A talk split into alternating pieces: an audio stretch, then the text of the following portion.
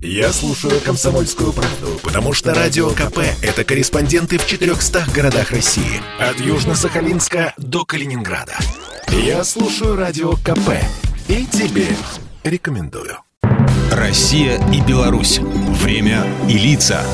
Здрасте, здесь Бунин, и сегодня я расскажу про белорусский праздник День памяти. 2 ноября 1998 народный праздник Дня поминания предков осенние деды стал государственной датой.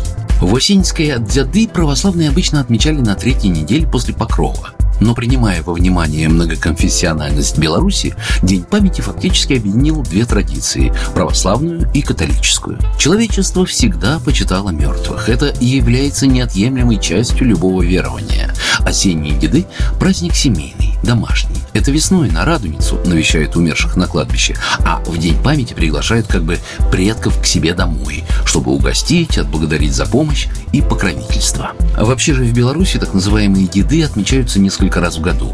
Масленичные, Родовницкие, Троицкие, Петровские, Дмитровские. Главные как раз осенние, Дмитровские. Их называют большие, осеннины, толстый ужин, хайтуры. И они как раз приходятся на ноябрь. В этот день принято вспоминать усопших родных и близких за общим семейным столом, вспоминать все самое лучшее о них, те поступки и события в их жизни, которыми может гордиться не одно поколение рода, а заодно их наставления и мудрые советы. Таким образом, люди отдают дань памяти дедам и передают родовую информацию детям и внукам. Кстати, ритуал дзядоу, по мнению исследователей, в наиболее древней форме сохранился только у белорусов, причем в каждой местности свои особенности. По поверьям, если не спать всю ночь на дзяды, можно увидеть и души самих предков. В прежние времена, навещая могилы, в честь каждого из ушедших в мир иной, зажигали в огнища, приносили из дома горячие угли в горшках и насыпали их прямо на могильный холм, а горшки разбивали в дребезги. Осенины белорусы называли еще